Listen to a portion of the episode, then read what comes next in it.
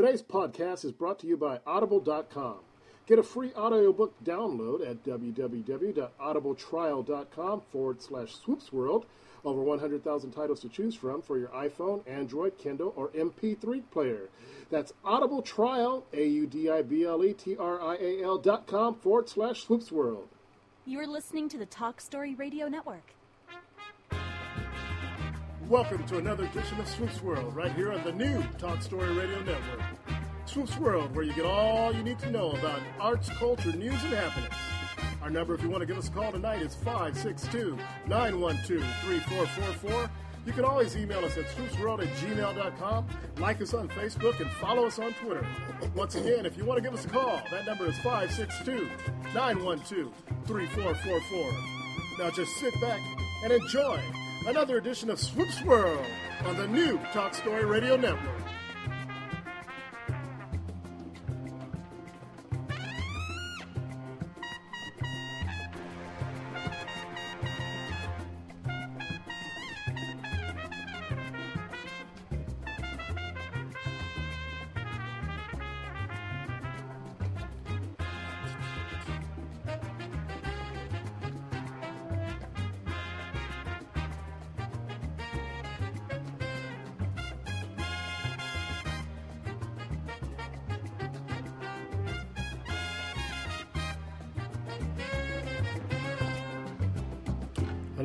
To another edition of Swoops World Late Night, and it uh, it is what September twenty eighth, twenty sixteen, and we're looking forward to a good night tonight. We're going to have uh, Bob Case uh, calling in. We haven't talked to Bob for quite a while, and then find out what's happening with the Trojans, and of course after that we'll have uh, good our good old good friend uh, Anthony Davis. Uh, we'll chat with AD for a little bit too, and uh, so we're going to have a lot of talk about uh, what's happening in the world of sports and what's happening in the world over at the SC, and, and all kinds of all kinds of goodies. Always a good time. We have both of those guys on, so looking forward to it. We're going to take our uh, first quick break and then get those guys ready to go. You're listening to Swoops World on Talk Story Radio Network, sponsored by HealthyNewDay.com, and this is the Wicked Saints. Run, Todd, run. Back after this.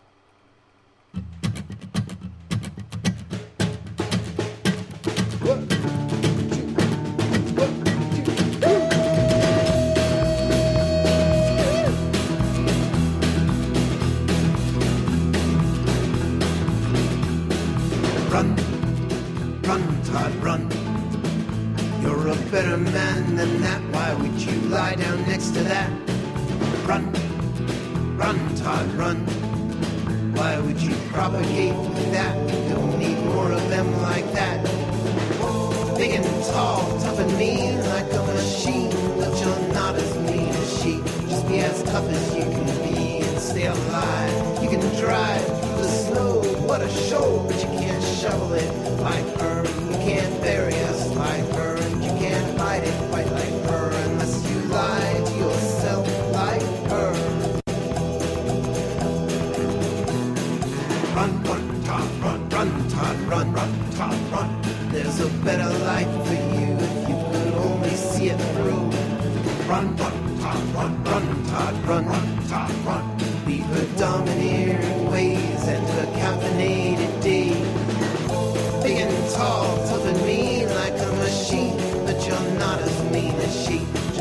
Tough as you can be and stay alive. You can drive through the snow, what a show, but you can't shovel it like her.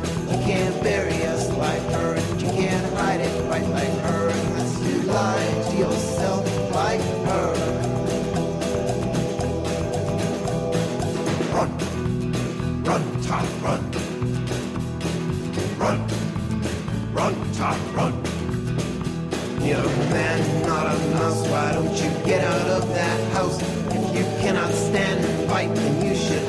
kids from sight. Run, run, Todd. Run,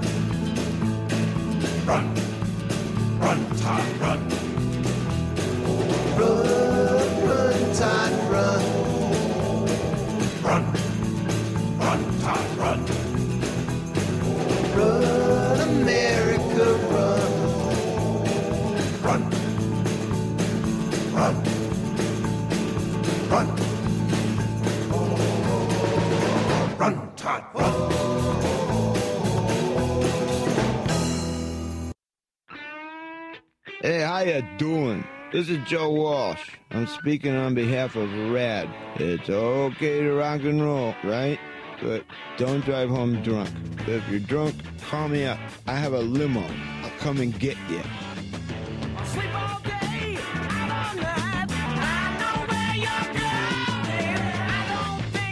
A public service announcement brought to you by the U.S. Department of Transportation, RAD, the National Association of Broadcasters, and the Ad Council. Every day I wake up at 5 to give Dad his medicine. Every day I wake up at 5 to give Dad his medicine. At 6, I make his breakfast. Every day I wake up at 5 to give Dad his medicine. At 6, I make his breakfast. At 7, I shower. Every day I wake up For those 5. caring for a loved one, we hear you. That's why AARP created a community to help us better care for ourselves and the ones we love. Visit aarp.org/caregiving. Brought to you by AARP and the Ad Council. You're listening to the Talk Story Radio Network. Hey, there's a sharp hole in the wall, and you're listening to Truth World.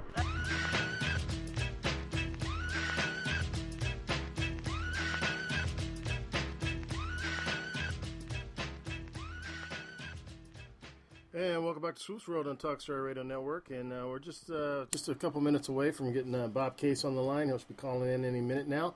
So I look forward to that. And uh, all kinds of things have been happening this this week of sports and uh, just all kinds of things happening all across the country. But uh, it's always fun to have a chance to talk with Bob. And I, I just tell you a little bit about him before he gets us a call in. Bob uh, is the uh, vice president of the International Boxing Association. He's a lifelong supporter and fan of USC football, and uh, we, we always uh, enjoy having a chance to chat with him. That's him on the line.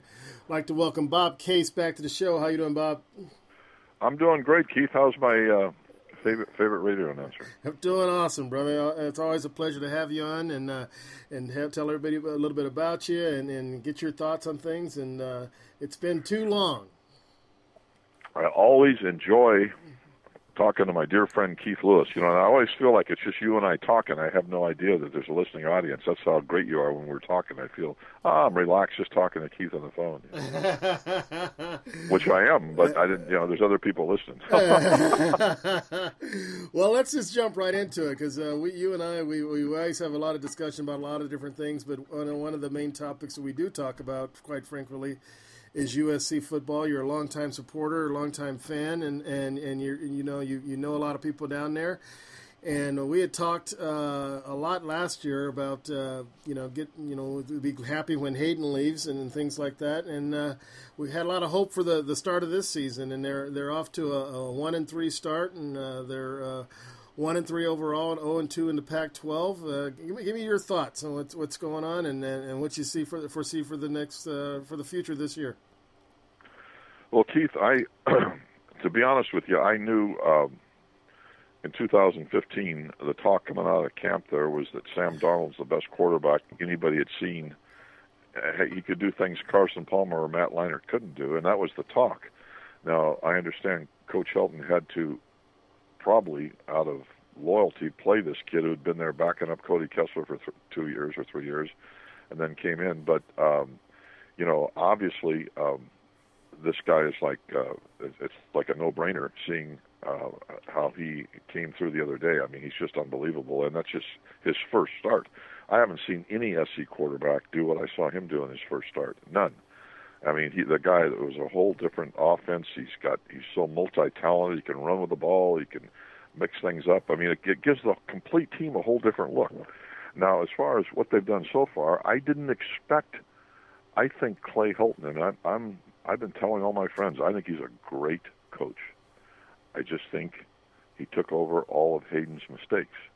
And you can't come in there and turn the what a guy did in five years, destroying that program. You can't come in there and turn it around in one in four games. Yeah. Now, you know, and I I was telling some friends of mine today. I mean, it's really interesting, you know. And, and Clay, I mean, to me, you got to give this guy time. He's a he's one of the most solid guys I've ever seen as I told you on the show before, he's like a role model kind of guy. He's a guy that you'd want coaching your son.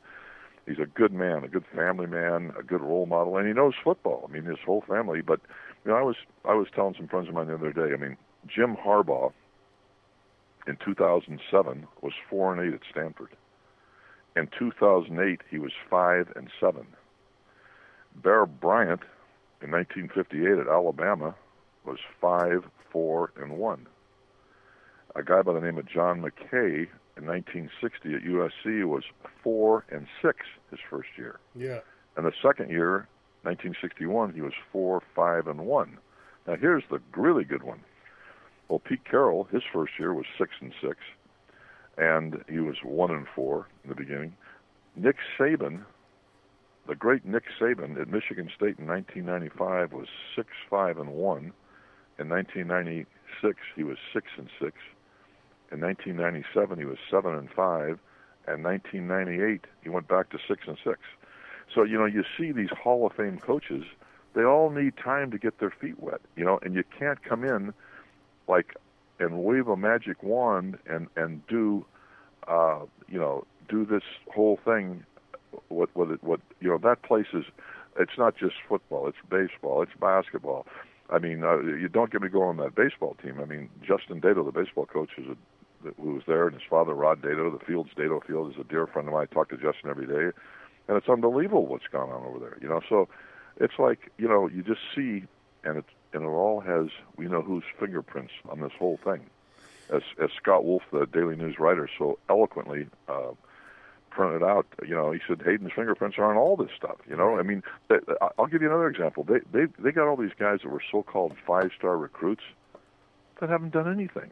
So what does that tell them? That was bad people bringing in the wrong people. Do you understand what I'm saying? Right. So I mean, if you really look what Clay Helton has to work with, not really a lot of. I mean, the offensive line, who, who during the se- beginning of the season, they said, "Oh, that's just one of the strongest offensive lines."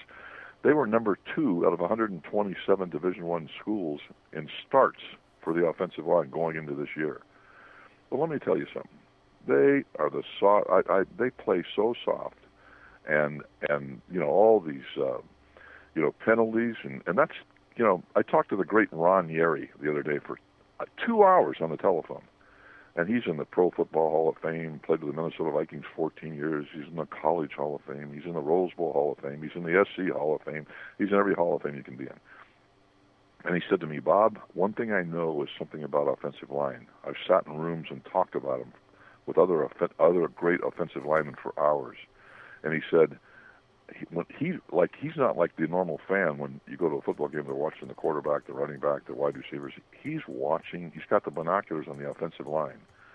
And he said and we were talking about the coaching situation over there and he said i'm just going to tell you something bob. He said no coach ever missed a block.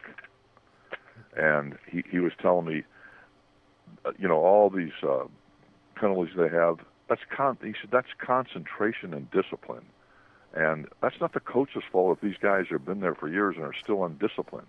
You know, that's something you either have or you don't.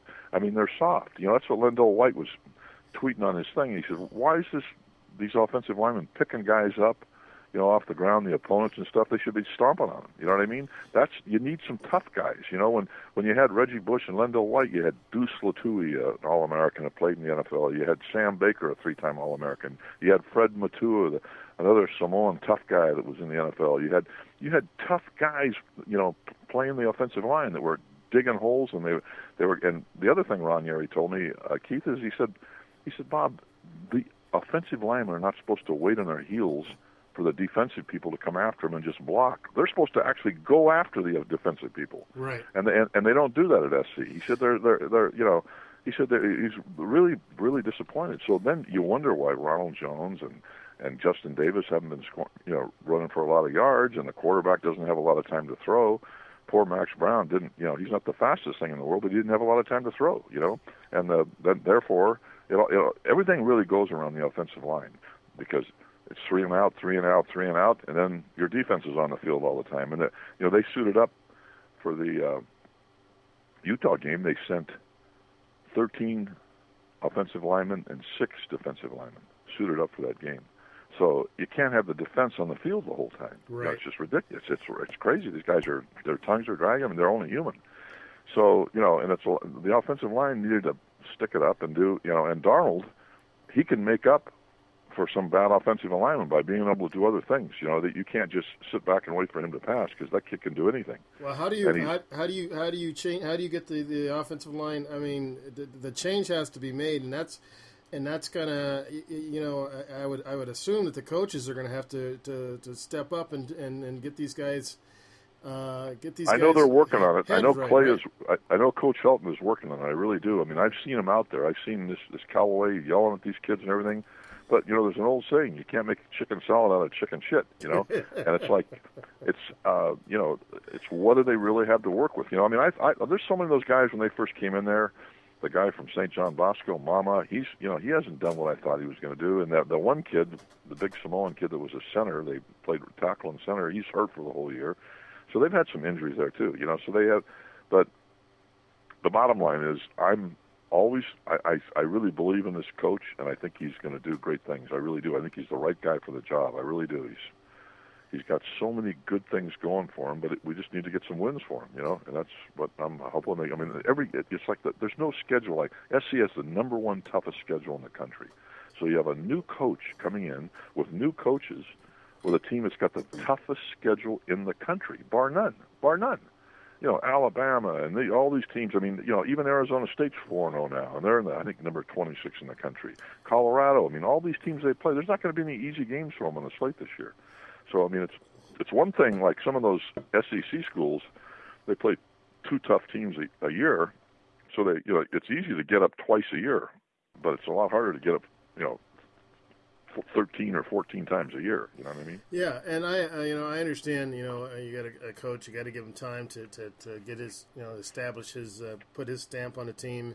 Uh, you know, a lot of the recruits weren't his and, and whatnot, and I, and I, I get that. And and and we we've talked for for a number of years about, um, you know, the previous administration there and how many coaches those kids have gone through, and and, and you know, some of that is. I, some of that is, I think, has to do with that. These, you know, these kids have been under uh, so many different systems in the last few years. Uh, they don't know which which end is up. But um, you know, like you said, you can't you can't coach toughness. That that that comes from within. And uh, I, I also think he needs to uh, have some time to to uh, to to build a program. So uh, anyway, I hope I hope they give him you know four or five years to. To try to establish himself and build a program, Absolutely. and and, and see where it goes from here. Uh, have you seen improvements? Uh, you know, let's we could just scratch the Alabama game. Let's just take that off the charts. But uh, Utah, Stanford, and then uh, Utah Utes. Uh, you, have you seen improvement over those last three Absolutely. weeks? Yes, I did. I mean, Utah State they looked great, but that was Utah State. But I thought they really looked good last week. I mean, they I thought they should have won that game. They really should have. And it's just bad breaks. You know that that fourth and fifteen penalty on number eight, Iman Marshall, killed them. You know, Yeah. and there was just a couple other things that, you know, I, I had the feeling watching that game. When when SC got the ball, there was I think 18 seconds left. If there had been a minute left, SC would have won. You know what I mean? That's what I felt. I, I just had a feeling that they, you know, they would have won if they had. If Darnold had another minute to work, I think he would have won that game. Yeah. And uh, you know, it's just um, there's there's some major things. They're still making mistakes. The three fumbles really hurt them. You can't fumble on the road three times in the first half and expect to win the game. You know, so it's one thing if you fumble and your own team recovers the ball, but when the other team recovers the ball, it's very tough to win the game. You know, and that and, and you say that, you know, with the wet ball, SC's not used to playing in the rain. You know, you can make all the excuses in the world, but they should have hung on to the ball. You know, so and and that's but physical mistakes happen. Yeah. They're not fumbling is not a mental mistake. You know, so sure you might hold the ball better or teach them how to hold the ball better, but I'm sure they'll learn from that. You know. And uh, I just I'm I I'm kind of an optimist with this coach. You know, some of the other coaches they've had I wasn't an optimist with when they were like this.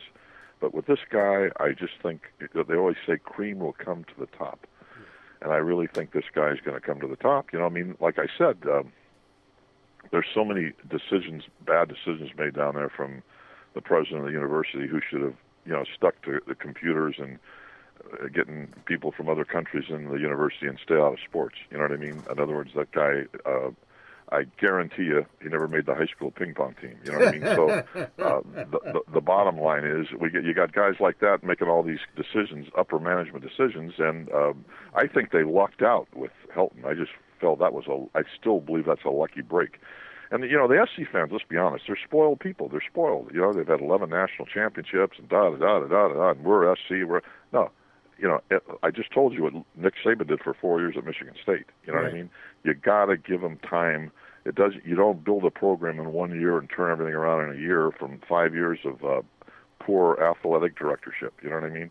Or whatever it was, five or six years. think, you know, so yeah, a lot, and a lot of these major programs, you know, you you you you, you they you set a standard, and uh, I mean, you know, people come to expect it, and you can't you can't really blame them for that. But uh, I, I I get where you're coming from. You still have to give the the new guy a chance to. Uh, to kind of build his program because it's like starting over. Even though you have a reputation and you have a, a ex, high expectation, it's like the Lakers.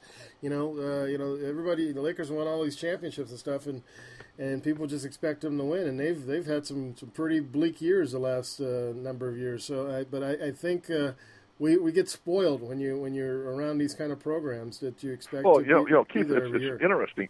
You, I, I mean, think about this. This, I was telling who was I talking to the other day? I was talking to Ron Yary about this. I said, it's weird. Now, you, I know, I follow the Pac-12 closely. If you start at USC, even in the shit years, if you start there, you're more than likely going to play in the NFL. Now, Yeah. name me another college that if you if you're a starting tackle, a starting defensive back, a starting cornerback, a start that you you, you have a really good shot to play in the NFL. Now, I, I'll give you an example. I was watching an old SC Stanford tape from when Lane Kiffin was the coach and Jim Harbaugh was at Stanford. And it's like every guy playing for SC, Robert Woods, Jurrell Casey, this guy, that every guy's in the NFL, you know, and and they, you know, it's so. What does that tell you when the team is shitty and the players are going in the NFL? It mm-hmm. tells you the, the poor coaching. I mean, look at Sua Cravens, who was totally in the wrong position this whole SC career. He's cut. He is ripping ass up there in the NFL right now. You know, his rookie year. Yeah. So you know, you, you look at some of these guys. I mean, Kevon Seymour didn't start one year, and he's starting for the Buffalo Bills. His, you know, he was drafted by them in the fifth round, I believe, and he's starting for them. So you look at you look at all these guys are. I mean, I always knew Kevon was a player. I mean, he this guy. They they were so stupid there. They didn't even know that he he had eye problems. And they, in the NFL, they tested his eyes, and that's why he needed glasses. So they got him glasses. Now the guy's and the guy was like always on top of his uh, players as a defensive player, but he he couldn't uh, make receptions, you know, interceptions and stuff. Right. Well, now they know why. Now, why didn't SC figure that out? You know what I mean? So it's like, um, I mean, there's so many things. It's like the baseball program. I was talking to Dedeaux about the baseball program. Now think about this, Keith. The team was 500 last year.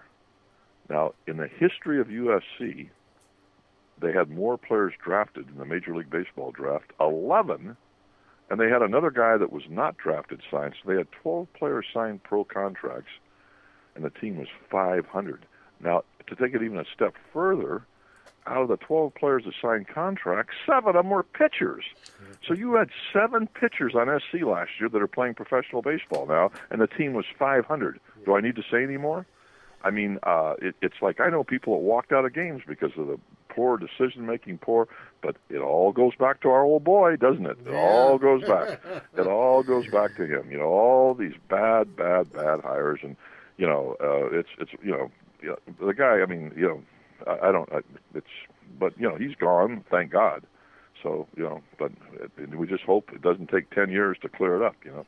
Well, you know, the, you know that being said, um, two things. One, uh, getting back to the football team, had two guys that uh, that had legal problems right before the first game and get got booted off campus. Uh, how much did that affect the team? You think? Well, all that stuff. You know, I mean, he was a five-star recruit, Osa Masina, and he's supposedly raped and sodomized some chick. You know, I mean, you know, and then the guy, the other guy with him, Donnie Hill. Um, they're from Utah. Uh, it's just, it's really. It, it, I think it kind of really tears down the morale of the team, and they've had other problems there. You know, they've had a, they had a kid miss the game last week because of grades. You know, so it's like they got a lot of stuff going on there. You know, and um, it's the caliber of the kids. You know, it's you know, there's an old saying out there like Juju Smith. You know, he, he's a great hustler and a good player. And Adore can't do it all. You know, he, he played. He can't play defense and offense and everything. And he looked tired in that last game. He had a guy six five on top of him, and they were, and that's what you know what got him. But he had a hundred yard kickoff return and everything. But you know, there's there's so many things that as you as you know, Keith. I know you were a football player, a linebacker. There's so many things that go into making a football team, and um, you know, I I still think the main thing is at the top is you got to have a guy that believes that's a player's coach, which he is, and believes in his players and everything. You know, I mean, I'll give you an example. Um, I don't know if you know who Joel Klatt is. He's a Fox Sports analyst. He was on the Colin Cowherd show last Thursday, and he said that Washington uh, coach Chris Petersen, the, the Washington Husky coach, and San Francisco 49er coach Chip Kelly would probably both either or be at USC if it wasn't for Haden. In fact, I'm reading this article here. It says, I think if it had been better in the administration ranks, Chris Petersen would have jumped at the job, Klatt said. I think Pat Haden was incredibly insecure as an athletic director. He wanted everyone to tell him how good he was. He didn't want to go out there and have to convince somebody at the risk of telling him no. I mean, and even that, even I mean, think about this. I, I mean, I'm, I'm amazed. Think about that Penn State had an assistant coach that was molesting little boys for 10 years. Yeah. And they got all the wins back. Paterno got, got all his wins back. They got all. Think about Miami University. They had that Shapiro guy that was taking players out, getting Mhm. them laid, taking them on yachts, getting abortions for them, giving them money, doing it. They got all their stuff back. And think about SC, who had a player, Reggie Bush, who was a great kid, by the way, whose stepfather, who's not even married to his mother now, who lived in San Diego, took money from an agent. Now, how would Pete Carroll, he's got a hundred kids there, be expected to know what, what the fathers of the kids are doing? Right. So what do they do? They take the national championship away, the Heisman away, and what does our white knight in shining armor do? Nothing. He's like a Saul bug. He rolls up in a ball, and and the point is, it, it's still. Um, you know, I told you Clay Helton spoke at the recruit dinner last year, and he says we have seven Heisman Trophy winners and eleven national championships and that's and right with Haden about five feet away from him. That's the first time I've heard I've heard that said. But um, and we do. I mean, Reggie Bush won that Heisman Trophy, and they should have never given that Heisman back to the. But the point is, you got a bunch of you know, uh, uh, you know what we call them limp limp guys running that whole organization, and that's what you get. You know, Right. they're, they're, instead of we're SC, we're not taking this sitting down. I know attorneys that were high SC grads, friends of Brian Kennedy's, that were that were going to take that case for nothing against the NCAA. So you know, Somebody wrote it- a book. I forgot the name of the book. I, I, I remember reading a book, and they basically, they're right in the middle of it. They t- they kind of talk about how how Haden just uh, laid down and, and, and, took it, didn't didn't fight for it, and, and, and some of the other coaches actually uh, kind of got a kick out of it. They kind of kind of were surprised that he was uh, just, just giving in. Absolutely. Well, I mean, you know, on top of that, then we find out he's taking millions of dollars from a nonprofit organization, you know, which made national headlines. You know, so I mean, I mean, what is who hired this guy? You know, what was his qualifications to be the athletic director? You know, what what did he do? You know, so it's like it's on and on and on and on. You know, I've told you the whole story. I mean, if you took the SC press guide right now, and I've been around that place for a long time, people don't believe me when I tell them this, and you know your history, Keith. If I said to you, Keith, in 1974, when SC won the national championship, a guy named Anthony Davis finished second in the Heisman Trophy to Archie Griffin. Yeah. And the reason he finished second because the votes were already in before AD beat Notre Dame single-handedly on the the famous run back game, and they came back after being down 26 to six and beat them. The, the maybe the greatest sports event I've ever been at. Now, who do you think was named? And you can look this up in the SC Press Guide. The MVP for the game by the coaches, Who who would that be? Pat Haden. Okay, now we'll take it a step further. Who do you think at the Athletic Awards banquet that year was named the MVP of the team? don't, don't tell me Pat Haden was. Yep. Yeah. At, when Anthony Davis finished second in the Heisman and should have walked away with the Heisman, as all of his teammates, Charlie Young, Charlie Phillips, all the guys he played with told me he should have walked away with the Heisman Trophy. You know, so I mean, you know, and, and does that guy ever get? I know he's your, I think you're, he's your guest on here tonight, but that guy never got the credit. I mean, if you look what he did, he's still in the history of SC number three behind Marcus Allen and Charles White, and they played four years, and he played three. He's still number three in in rushing. He was the first SC rusher to gain a thousand yards a year for three years. And you know, and and besides all the kick returns and kickoff returns and all that stuff, I mean, the guy was like uh, he was a second string field goal kicker. He was a he kicked off on on you know kickoffs and stuff. I mean, the guy could do it all, and Yeah. um, and it's just amazing what what you see what goes on. But like I say, you know, to me, the guy woke up on third base one day and is dumb enough to think he had a triple. let's uh, let's let's let's let's talk about his his his other teammate, uh, and and I know he hasn't been there long enough to, to make to make a difference yet. And uh, but sometimes people say, "Be careful what you wish for; it could be worse." Uh, do you think you Yeah. think uh, Lynn Swann's gonna? Can anybody be any worse than Haden, or do you think do you think Swan's gonna do a good job over there? Well, what do they both have in common? They were both teammates, um, and uh, being on a team at SC, I think I can think of about another 80 guys who were on their teams with him.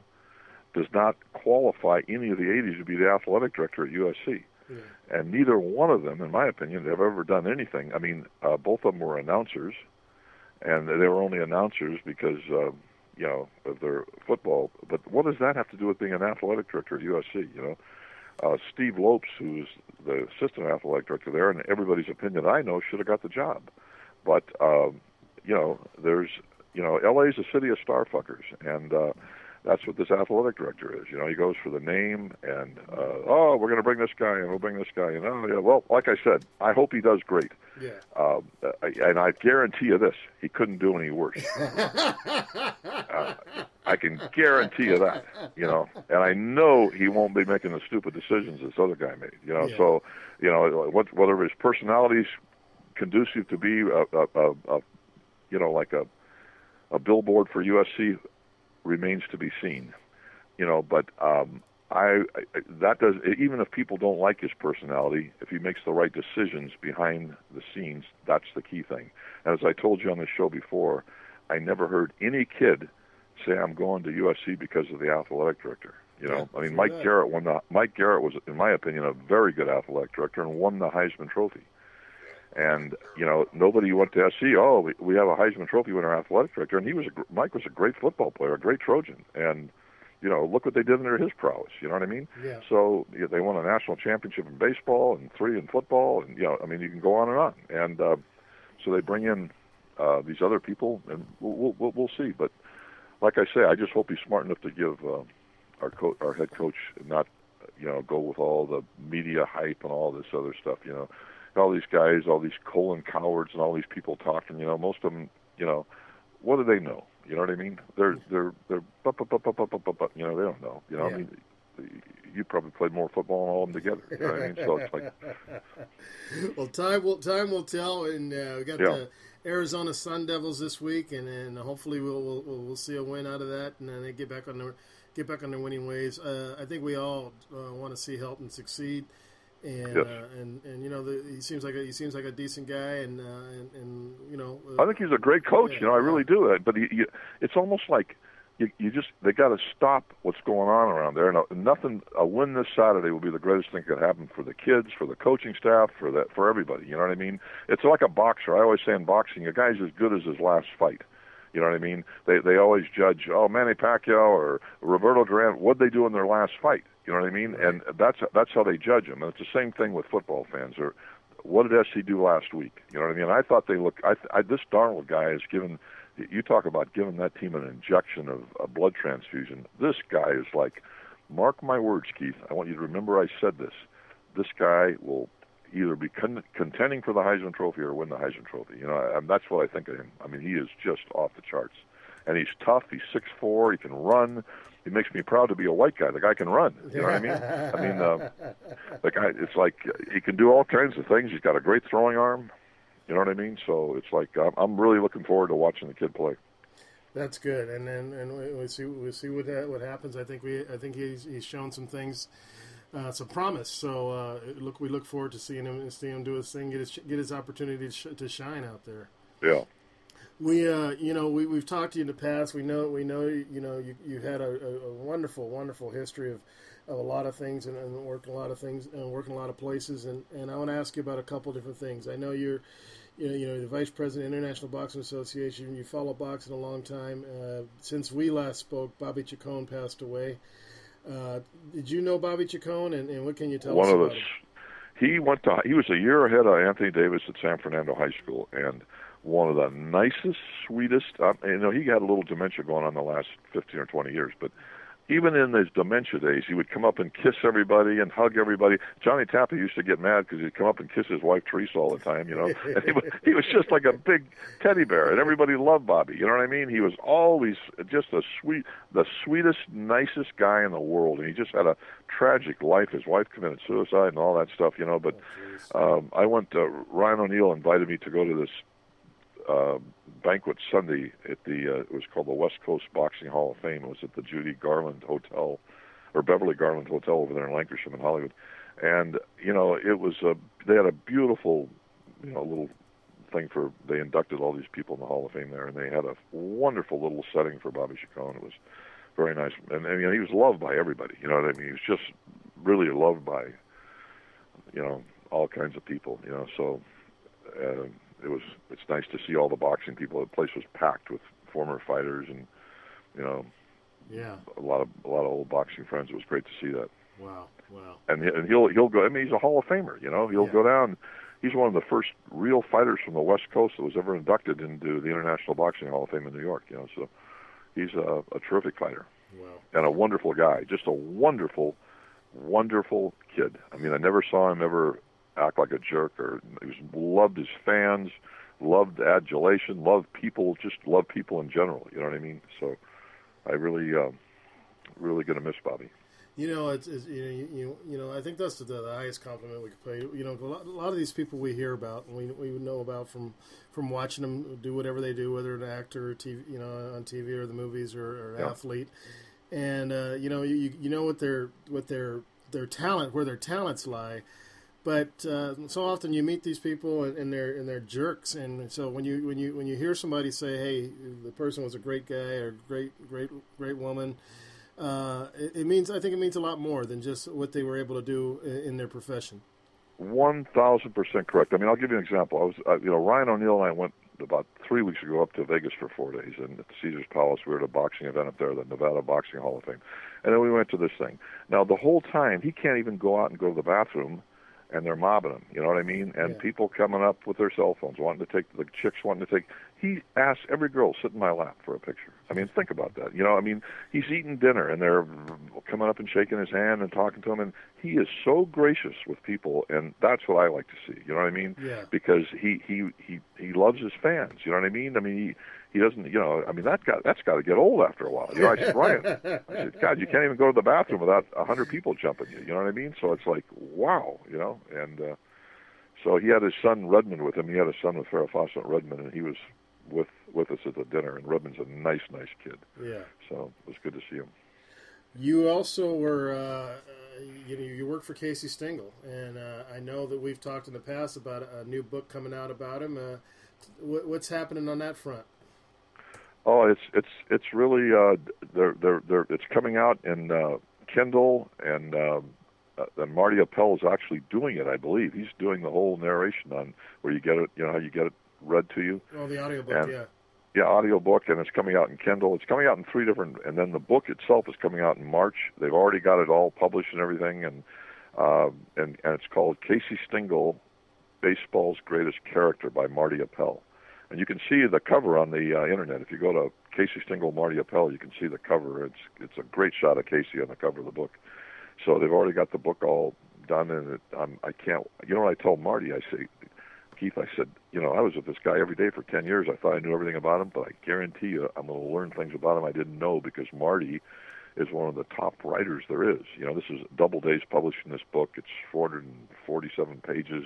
I think it's 47 chapters. But Marty has done on you know finding out where his sister when she passed away this finding out what what his dad did what his brother grant um, you know that they they rode horses his father with you know just everything you can find know about his childhood you know i mean you think about casey and it's amazing people always when they interview me they're they're shocked that I'm not a hundred years old. You know, go, you you work you worked for Casey Stengel. They can't believe it. I mean, because you know he played in the big league. I was 20 years old when I went to work for him. Yeah. So he he played in the big leagues in 1912 with the Brooklyn Dodgers. He broke in in 1912. He went four for four, in his first game with the Brooklyn Dodgers. And you know, so he played in the major leagues for 14 years, 1912, I think till 19, I don't know, 20. He played with the New York Giants in the World Series. I played against Babe Ruth in the 1916 World Series when Babe Ruth was a pitcher for the Boston Red Sox and Casey was a outfielder for the the Brooklyn Dodgers. Then he played two years in the World Series with the New York Giants, 1920 for John McGraw.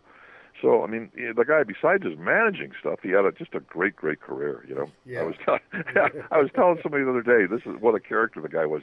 He used to call me. I'd be like 20 years old, and he'd, he was he, he he wanted me to pick him up at the airport, and he'd go, "This is the way Casey how he talked on the telephone. He, instead of saying, you know, I, if I call you, I say, "Hey Keith, it's Bob Case. How you doing?" You know, or, "Hey Keith, it's Bob." He I, I'd pick up the phone, the phone would ring, and it was it would be. Be down in LAX at 11 o'clock. Slam. Not hi Bob, it's Casey. Not not uh, with, hey Bobby, can you make the can you make it? Are you available to make it to pick me up? You know, just bang. And so I would be down at LAX at 11 o'clock. You know, but I mean the point is, and he wasn't doing that to be rude. That's just the way he was. You know, I mean, he was just a, he was a character. He was a character. I mean, really a funny guy. Oh gosh, you know, uh, speaking of uh, legendary folks, uh, we're coming to the the end of an era here. Uh, Vin Scully's got what one or two more games he's going to announce for the Dodgers. Uh, I mean, he's been I think he's been announced in 65 odd years. Uh, he's all I've ever known as far as uh, when I think of the Dodgers. What are your thoughts? I know you probably you probably know Vin.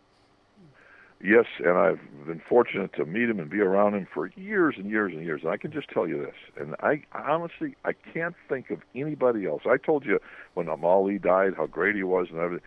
Scully, I have never. He was here in 1958. Now think about this. I lived in La Cañada, California. In 1958, I was like 13 years old, and we we would go through the neighborhoods at nine o'clock at night in 1958. The sun was it hadn't set yet. It's hotter than hell in the middle of August and you would hear Scully's voice. People had their windows open because it was hot. You could hear Vin Scully through the whole neighborhood. Yeah. And you know, when he came out here, little old ladies didn't know anything about baseball, but they all. I've said Vin Scully, forget everybody else, is the most valuable Dodger of all, maybe the most valuable guy in the history of baseball. Yeah. In other words, and that's including everybody.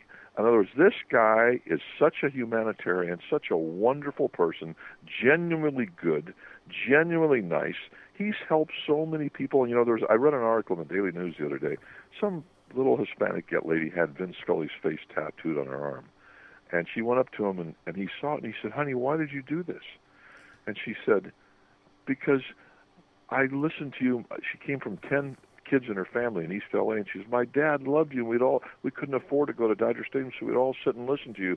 And she said, "My father passed away in 2001, and so you're like my father now." You know what Scully did? It, it chokes me up. Like he took her downstairs as his guest and ha- and had dinner with her down that little place by the club level down there on the where the dugout seats are. Yeah. In other words, he is such a good human being. I mean, just the kindest, nicest, most. The players love him. You know, he's never been in any controversies. He helps people. He he will always be there for the little guy. He's always been polite. He's always been. Now it's you know they have to kind of have guards around him now because he's you know almost 89 years old. You know what I mean? Yeah. And uh, he's uh, but what a what I mean it's it's I'm gonna be it's I I'm gonna feel like I've lost something when he retires. Does that make sense? I mean Oh, all of us. All of I mean us. it- not to hear his voice. His voice.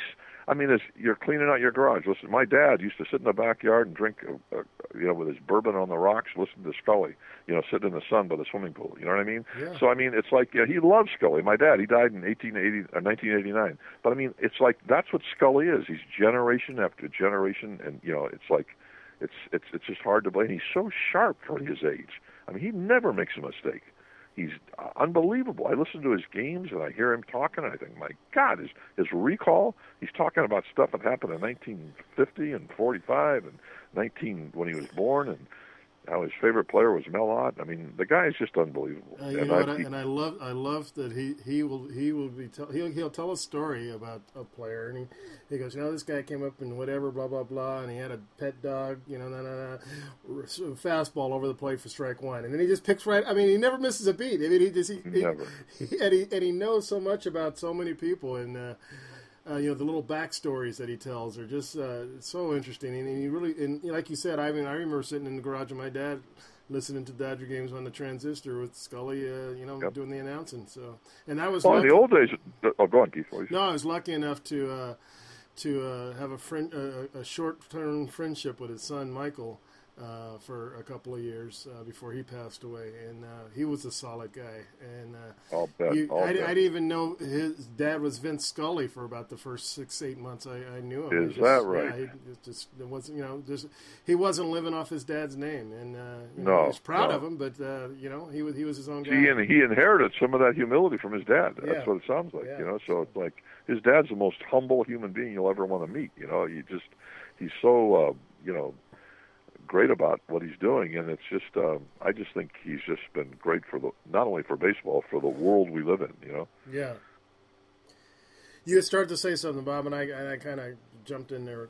Oh no, I I, I, I no, it must have been a lie because I can't remember what it was. Hey, before we wrap things up, man, any, Yeah. anything going on you want to tell our folks about? Uh, I know you, I know you stay busy with a lot of different things, and you got a lot on your mind. Any uh, anything you want everybody to know about that uh, you know is coming up? Well, I just hope all of the people in LA are excited about the Dodgers, and uh, I'm I'm really excited about them. I was telling, I mean, I have a funny feeling about that team. I mean, if you think about it, Keith, when, when they lost Kershaw, they got better. That's a sign of a strong team. I mean, when Kershaw went out, I said that's the end of their season.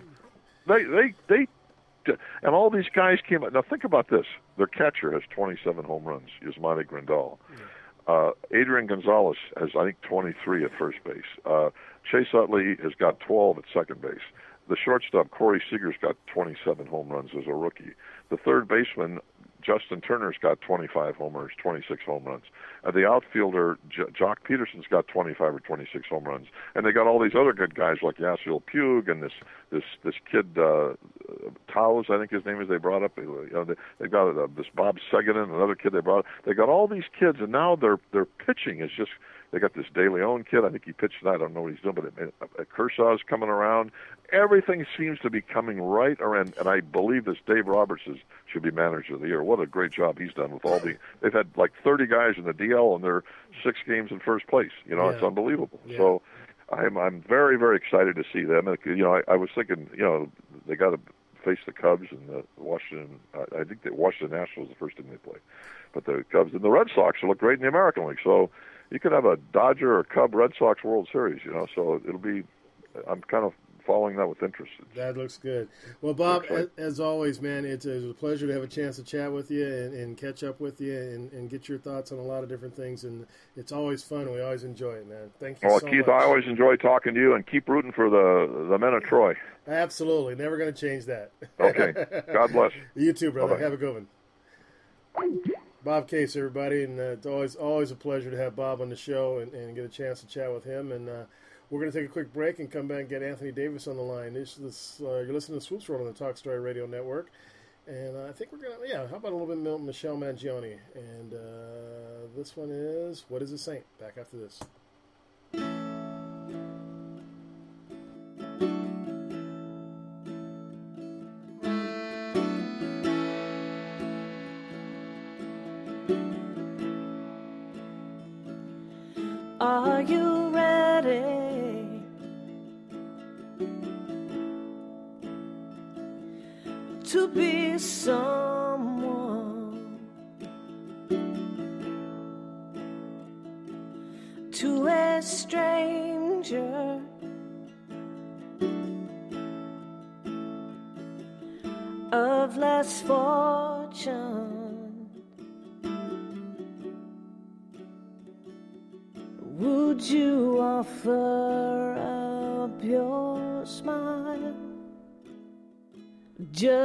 For the love of it? What is a saint to you?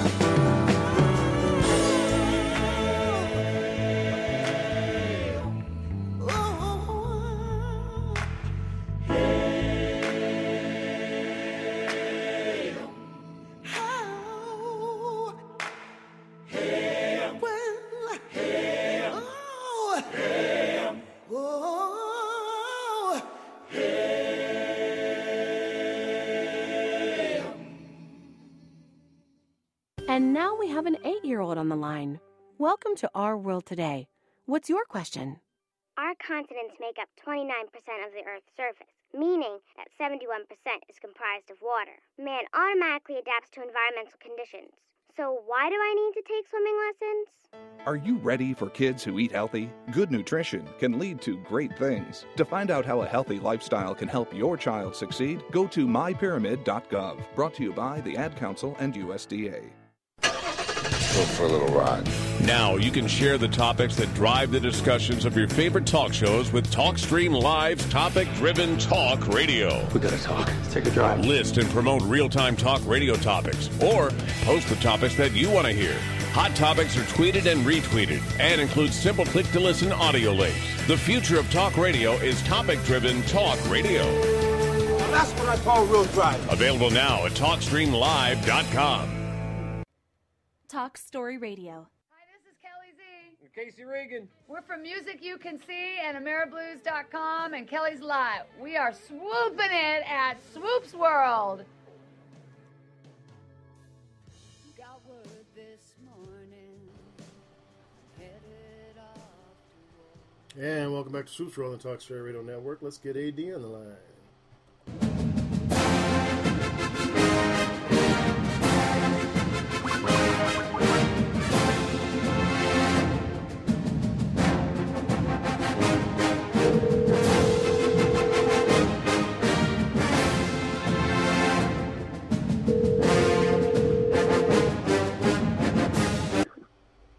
Good evening. Good evening. I'd like to welcome back to the show our good friend and colleague, five time national champion out of USC in football and baseball, played in the NFL, and always a great, great, great, great commentator uh, of world world events right here on Swoops World. How you doing, AD?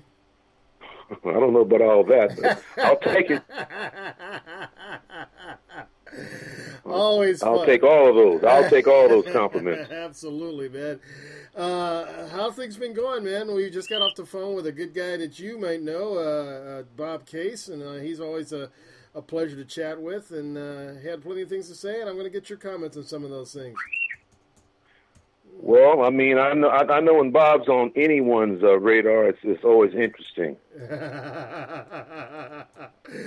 Absolutely. Well, uh, you know, we'll, we'll just jump right in with it. Uh, you know, we, we were talking about uh, your alma mater, uh, USC, and uh, the fact that they start, you know, they started off one and three and uh, zero and two in the in the Pac-12. Um, you know, we've we've all uh, got had high, have high hopes for them. Uh, you have mentioned in the past that uh, you know uh, the new coach uh, Clay Helton's got to get his uh, get his system in place and have time to uh, to get things going. But what are your thoughts? What have you seen so far? Uh, and and you know we could. I'll scratch the uh, Alabama game. You know that's just just but the, the, the last three games, Utah State, Stanford, and the Utah Utes. What have you seen and that that have been good, and what have you seen that needs improvement? Well, first of all, I mean, talent-wise, pound for pound, they can match anybody in the country. Look, you know, they have to. Everybody's not in sync there. What I've seen is the fact you got to give Helton a little. T- you got to give him time. You know, you just can't just try to replace coaches. You know, and they've had already had three coaches in five years. That's not good. Yeah. That messes up your program. That messes up your recruiting. I just say just give them time. I mean, you know, the Alabama thing is a watch. I mean, Alabama just was a well-oiled machine. Uh, and the rest of the losses, uh, in my opinion, they should they should have one loss. But that's me talking because I'm going based on the kind of players that they have in place. But as I've always preached, it's system. And everybody, I see that everybody's not on the same page, but but that's that's just time and learning everyone's and learning everybody's movement, coaches and players. So you got to give this man time, and if and if he falters the rest of the year, so what? I mean, it's just going to take time to turn around uh, the program. And I just hope they improve the rest of the year. Now, if they don't show any improvement, that's that's going to be the the decision of the powers be. But I just say you got to get the man time. Period. Yeah. One of the uh, one of the losses to Stanford, uh, they lost Stanford twenty-seven to ten. Stanford came to the Rose Bowl this past week and played UCLA, and UCLA uh, looked like they had them on the ropes. They had them on the ropes most of the game, and then uh, Stanford pulled out. Uh, you know, you said Stanford was one of the teams to beat in the, in the Pac-12. Do you think? Uh, do you think that they, uh, you know, they got a little rust on them last week, or, or just UCLA stepped up and played a good game? Well, UCLA played a good game, but it seemed like for some reason in the fourth quarter, it looks like they were playing not to lose. But see, here, here from from from afar, here's Stanford's situation. See, Stanford, they what, what I've seen, observed, and this is what my opinion is, is that they are ball control and they control the clock and they try to wear you down. And as each quarter goes by, they're trying to wear you down, but they have a well-oiled machine as well. And uh, and everybody in that program, from what I see, is in sync. I'm sure that the big the big gun there is, is McCaffrey, but I mean they make it work, and and they're just going to get stronger and build on this year. Yeah. They're going to get they, they, they're going to get stronger. They uh, UCLA seemed to hold McCaffrey in check, um, you know, all game, all game, and and and uh, looked like their their their D line was uh, was holding uh, Stanford's O line uh, in check most of the game too. Um, what do you see from UCLA that's positive? Well, Rosen is a good quarterback. Mora's a good coach. He just need and he's going to build. UCLA's going to be there right at the end of the year. I mean, uh, just give them time too, because he's he's he's replacing people like Myles Jack and and you lose a guy like that, even they lost him last year in terms of injury. Yeah. But I mean, they have a good they have a program. They're building their program. Their situation is totally different from USC. You know, the USC has the talent, and I don't think UCLA has the talent up to that par. But but his his system's in place. But he just needs talent in that place to make it happen. What uh, you know, the, the SC plays plays the the Sun Devils this week uh, at home. Uh, what does SC need to do to, to kind of turn things around? Uh, you know, they they they put the other quarterback in.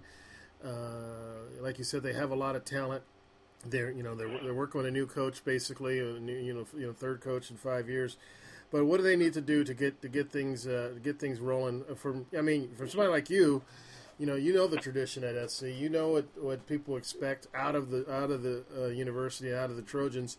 Uh, what do they need to do to get get on that path? What I would try to do, I don't know what they did this. I don't know what they did and how they're playing for this week.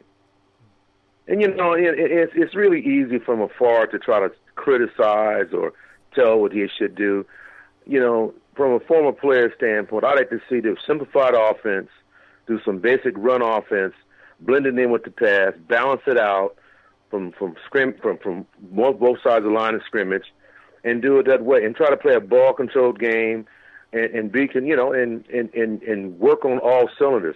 I haven't seen that yet. I could be wrong, and I, obviously they got some great special team player, play, playing, and that's what it is. I think they got to play simple football, but strong football, and have great special teams. We uh, we we watch these we watch these teams uh, week in and week out, and especially the collegiate level. There's so many there's so many teams, so many games each week.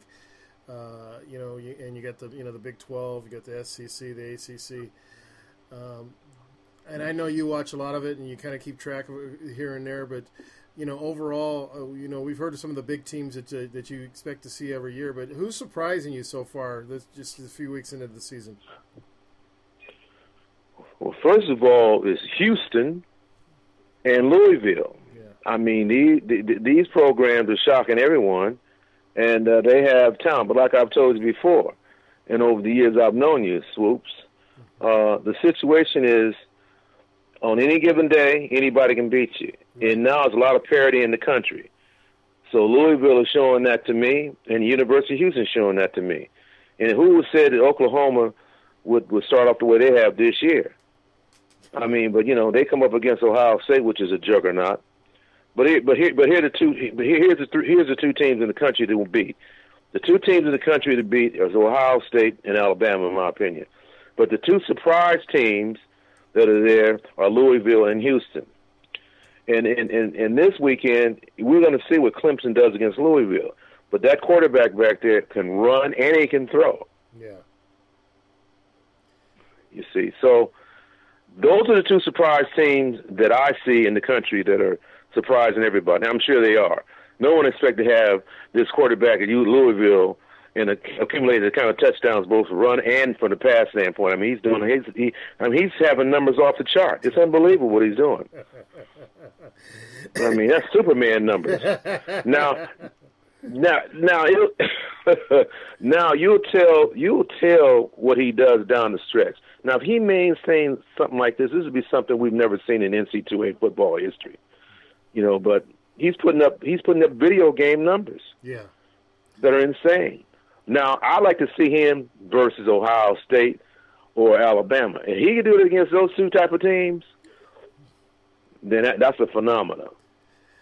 You, you know, it's interesting. You, you mentioned that. You know, you watch some of these games and you see, you know, some of these teams and some of these players, and uh, even though there are, is parity across the country now, you know, it's not the same if you're playing uh, uh, against Marshall as it is if you're playing against Ohio State. Uh, and sometimes you, it's hard to tell. And, and, and as a scout, uh, as a professional scout, you know, how do these guys take some of that stuff into consideration and take chances on some of these guys who look outstanding in their in their leagues, but really have never played, uh, you know, teams like an Ohio State or or Michigan or you know even an SC? Well, first of all, you got the NFL scouting. Like I said, the best scouting department in the NFL is the New England Patriots. Now, if they're scouting people and they know who to go scout to fit their scheme and fit in their system, okay, and they know how to buy, bring a player and see how they can in, increase and embellish their system. So what they do, they go study these players. A lot of a lot of guys is hit and miss. The Patriots are the ones who are the most consistent in the league. And when they see when they zoom in on a player, they definitely know this player can play for them. Right. I don't know. I can't tell you what the rest of these teams are doing, but I'm a Patriot uh, patriot because these this organization. You say whatever you want about them, they have they have they have their their everything in check in their organization from A to Z, from the ownership to the to the football field. And when they see players and when they scout players all over the country, they know exactly what these players are about and how they can fit in. And everybody in the league should take note of how they scout and draft. It's it, it, it's it's it's it's phenomenal how they do it. It's because it, because they've been around, they've been consistent for 13 straight years. Right. From Bledsoe to Brad to, to, to Brady, and that's credit to owner of Kraft and Belichick. It's always interesting when you when you hear these stories, you know, uh, of guys coming out of these small small colleges, small universities, uh, and and some teams some team sees them and takes a chance on them. Some of them go undrafted, and then uh, they get picked up and uh, play the scout team a few years. Next thing you know, they're you know they're they're making plays in the Super Bowl. And uh, like you said, it's it's uh, it seems to be consistent with certain teams, especially the Patriots. They find these guys and, and, that are you know fifth rounders and, and, and make them uh, stars. And Pete Carroll's kind of doing the same thing over Seattle last few years too. Well, you know, the, the two teams are the Patriots and, and the Seahawks organization. They do the same thing: great scouting, great judge of talent, and that's all part of coaching too. So, uh, and I believe, I believe people from other organizations, if they played in the, in, in the in the Patriot organization, they would flourish too. Yeah. But that's a credit to uh, the Patriot organization, what they've done over the years. And yeah, they could take a they could take a fifth round draft choice. They could take a free agent and make him look like a Pro Bowler versus another team not being able to perform and getting cut. It's so you know that's the difference. you know what's what's uh, another thing I find interesting. You know, there's a show that I watch every once in a while called Undrafted, and uh, it's it's you know they usually follow five or six players around who who didn't get drafted. And, and this season, uh, the, uh, the, kid Bercovici, who played for Arizona, who uh, came in and beat SC a couple years back, he, he's one of the guys who are falling around. And it's uh, you know when they they actually get to go to some of these things, they don't make the they don't make the, the combines. They get to go to these secondary type uh, combines, and it's how important uh, the forty is per per your position. And I think you and I have had a talk about that before. You know, and, and, and it seems like there's a lot of weight on that but uh, it's really not the. It's not as important as they make it sound sometimes, is it? Well, you know, I mean, there's a fast, there's a there's a fast forty, there's a quick forty, and that's just a forty. You know, I mean, the forty is important, but it's not that important. Football is a game of quickness and quick feet and movement laterally and frontward and backward. But you know, there's such thing as 40 time is for such thing as game time speed. Right. You know, so, uh, and that's a judgment call with scouting too. And how a guy can use his speed in different positions. Each position, it, it, the 40 yard dash is important, but then a lot of times it's not that that critically important. It's always good to have all the speed in the world, but you know it varies from player to player. Right. And in position to position, so um, it's it's it's important but a lot, well, a lot of ways overall, it's not a crucial thing. If if you're skillful in all the different techniques that they want and want to see, then that's good enough for most teams, and definitely is good enough for a Patriot organization. I'm always going to go back to the Patriot organization because they set they've set the standard. Okay. Yeah. In terms of development and seeing how guys and they can look at a player and tell how they can fit in, regardless of what his speed is and what his speed's not.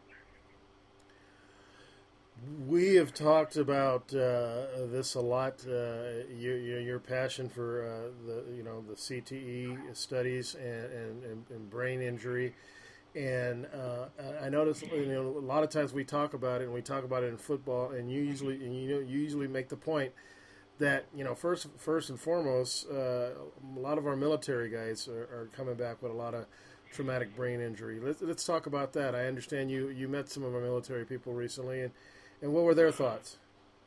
Well, I met an ex-marine, and, and and he we had discussion. He goes, he, he you know he recognized me as a as Anthony Davis, the, the football player, and we started chatting around close to my office, and uh, he was telling me stuff like when he he he, he served in Desert Storm, he and he and he was there in the early days of the Iraq War, and he was telling me how these guys were getting concussions just for the sounds of the guns, the big guns going off. Wow. And uh, and and I I told him one of the biggest things that I talk about is the soldiers coming back anyway with brain injuries. I mean, you look you look at the soldiers, you look at the NFL, you look at boxing, look at MMA, you look at soccer. But those are those guys are the first guys and foremost the people who have really had some serious injury.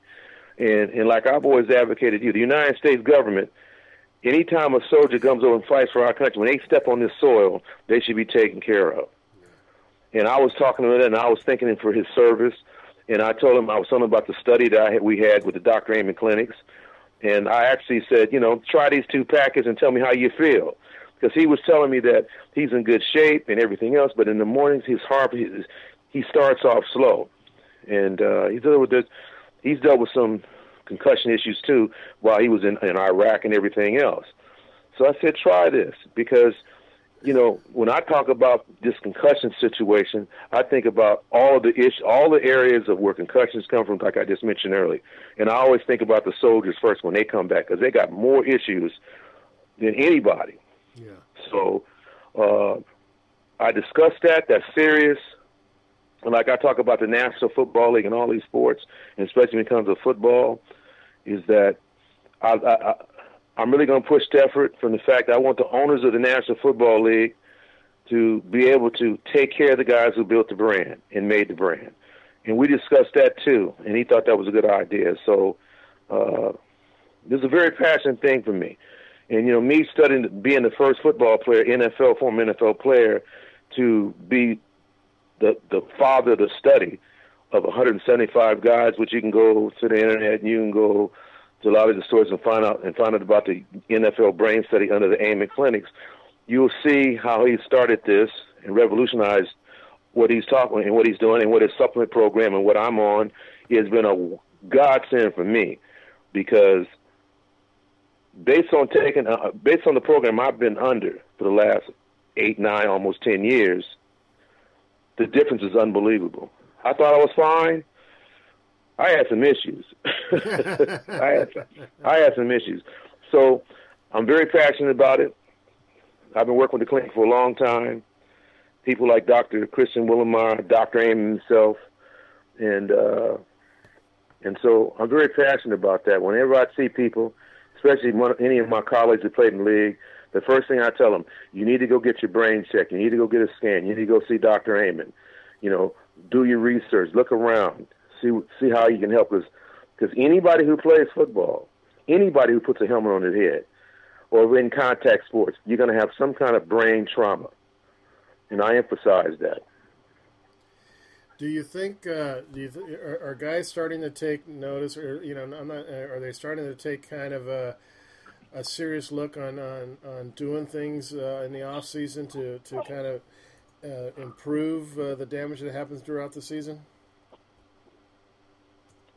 Well, repeat that. You broke up a little bit. What'd you say? Are are you are you coming across guys that are are, are doing things to, uh, you know, as far as health wise and, and little things to, uh, you know, to, to, you know, to recuperate. Well, I didn't think I didn't, I didn't I didn't I don't think so. I mean, these these look, they don't have the kind of program that I'm on. What I like to see the National Football League and the NC2A and high school, I like to see them implement a program like the Amen clinics and the supplement program they have. I mean, if you're gonna get hit, if you're gonna get hit in the head, you should be on some kind of a program. You should be on a supplement program. You should be doing a hyperbaric treatment. And you know, a lot of people have not embraced it because I think a lot of people are naive about it. A lot of people think it's hokey pokey. It's not. It's good therapy and, and, and it's good study behind what's going on. Everybody needs to embrace this program because they have treatment for everything else but the brain. Yeah. And you got to take care of the brain. If your brain's not working properly, nothing's going to work. You walk around like a zombie. So, uh, but no, they're, they're not. They're very naive about th- this stuff, and that's the reason I'm trying to educate people as much as I can. And I would like to go around uh, the country or anywhere and speak about that of my experience and what what is needed needs to be done from my novice standpoint. I'm not a doctor. I'm not a scientist, but I know enough to get my message across. Yeah. It's interesting. I, I watched uh, a Football Life, and uh, this past week, I think it was Rodney Harrison, and uh, he kind of spoke about that. He, he spoke about he spoke about uh, you know brain injury. Uh, he said that you know he, he he's sure that he he, uh, he, he you know he took more hits to the head than uh, he probably should have. He said that uh, he said some of the similar things you said. He says anybody who straps on the helmet takes that risk, uh, and he says you know we want to we you know things are we want things to be better.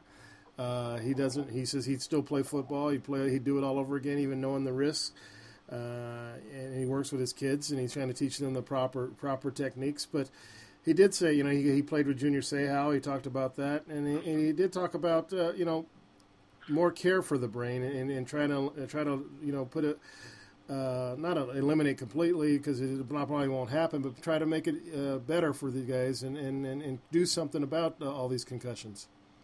See, what I want to do is reach out to Rodney, reach out to Dorsey Levens, Bill Romanowski, and all these kind of guys are talking about this because I'm the only former player who has a set program. I have a book out, and I and I'm the only one who who started advocating all of this way back. So I would like to collectively get together with these guys, and what I would like to do, working with the Amen clinics, is go around the country talking about this because it's needed. You see, so uh, there's there's an outlet for help, but we need to collectively get together. A lot of people don't even know that we have it. I'm sure some have maybe heard of it, but they don't know how extensive it is. Right. So I would like to sit down and talk to Rodney Harrison and those and these guys and educate them what I know because I'm the only guy that's been out there doing it. I'm, I'm sure people have been out there trying to figure out what's wrong with their heads, but I'm on a program that's helped me tremendously, and I've been rehabbing my brain for ten years. Yeah. And I'm telling you, it's, it's been a it's been a world difference. It was interesting to hear him and his wife talk about it, and he said, you know, sometimes he has to have.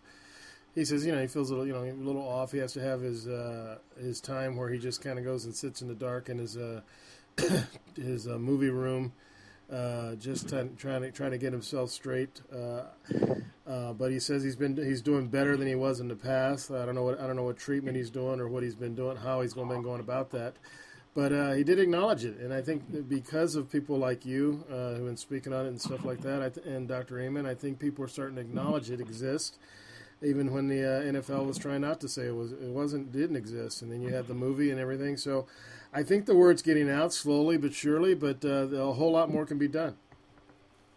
A lot more can be done. It, it just it's just a form of education, being aware. But you know we're gonna need the help the league as well. You can't deny because every week somebody's getting hurt. Every week somebody's having a concussion. It's being obvious. Anytime now you can see now if a guy looks woozy and doesn't move right away, they're on the field and it's a it's concussion protocol. Right. So I mean, they're already they're walking working at different, but they're not doing it enough. I mean, look, if you're going to bring your head, you might as well have a supplement program in hand and have all the facilities there to do that. I mean, to try to combat and, and if anything, get a guy on his way after he retires out of the game. Exactly. I mean, any every time every time a guy finishes playing ball or whatever his career, he better get treated because it's just the nature of that game. You're gonna hit your head, and that's gonna be it. And the collisions are unbelievable. So if you're gonna play, you might as well prepare to start treating your brain. Same thing with everything else. Anything with the boxing. Same thing with MMA. Same with the soldiers. Same. And anybody has any kind of contact sport like that, they should be on this program. I got a question for you. Are more are different positions more success, successful than others?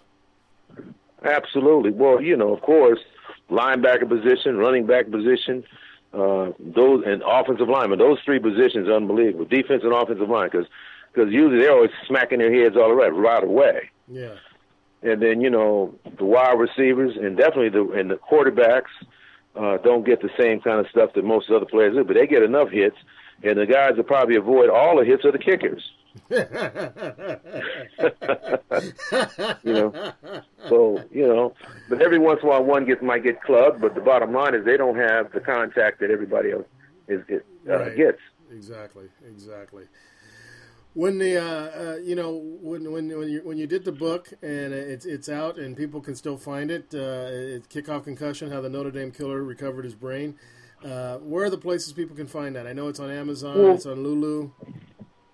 Well, the uh, Book Soup, uh, but those are the three outlets: Lulu, Amazon, and Book Soup.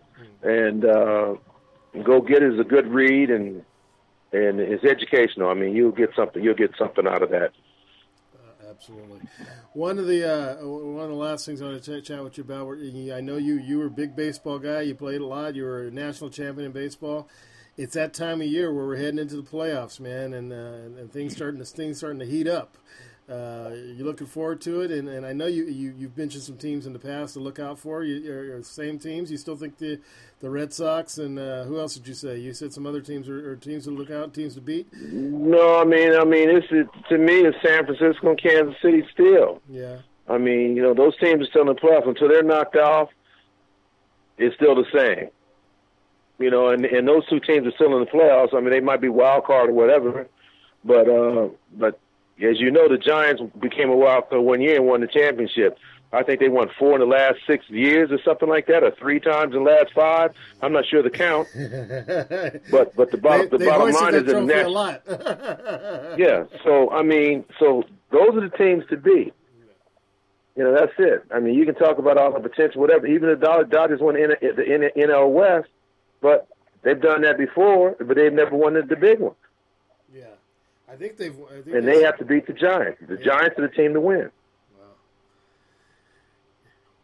we this is the this is the time of year that it gets exciting, and, and I'm looking forward to uh, to seeing what happens and and uh, who comes out on top. You got a good point. I think that I think I heard that this the Dodgers won it three years in a row now, but uh, they haven't made it to the big dance. So we'll see. Right. Ad, Right. as always, man, it's great to chat with you, man, and, and, and tell everybody where you're at every week, man, where they can find you. Well, every weekend I'm at the Tavern Bowl in Costa Mesa. I'm hosting all the USC home and away games, and uh, it's a nice atmosphere. If you want to go down and bowl, you can bowl. If you want to go out and watch all the games, you can watch all the games. If you want to talk football with AD, you can talk football with AD. Get autographed Sports Illustrated cover. You can also acquire one of my throwback jerseys. So I'm there every weekend, and I'll start there at five o'clock this Saturday. USC versus Arizona State. Let's see what happens. Nice, nice. AD, as always, man, it's a pleasure to have a chance to chat with you and, and, and talk about what's happening in the world of sports and, and other things uh, lots of times. But uh, we look forward to doing it again. And uh, hopefully, people come on, head on down to the Tavern Bowl this week and check out Meet AD and, and, and watch the game with him. It's, it's a good time. Okay, thank you. Take care, Keith. All right, you too. The great Anthony Davis, everybody. We want to thank him for joining us, and uh, it's always fun to have AD on and, and talk about what's going on in the world. And, and uh, usually we touch on quite a few things, but uh, time is a little bit short tonight. We'll, we'll catch it again next week. We want to thank everybody for tuning in. Uh, Swoop's World, we're here Wednesday nights. I will be on with uh, Xander Gibb on uh, XRAD Daily tomorrow on Blog Talk Radio and Facebook Live. Uh, and you can check us out at 5 p.m. Pacific, 8 p.m. on the East Coast. And until then, as I always say, dream as if you'll live forever, live as if you'll die today. Good night, all. The views and opinions expressed by the individual hosts and their guests do not necessarily reflect those of Talk Story Radio, its affiliates, or sponsors.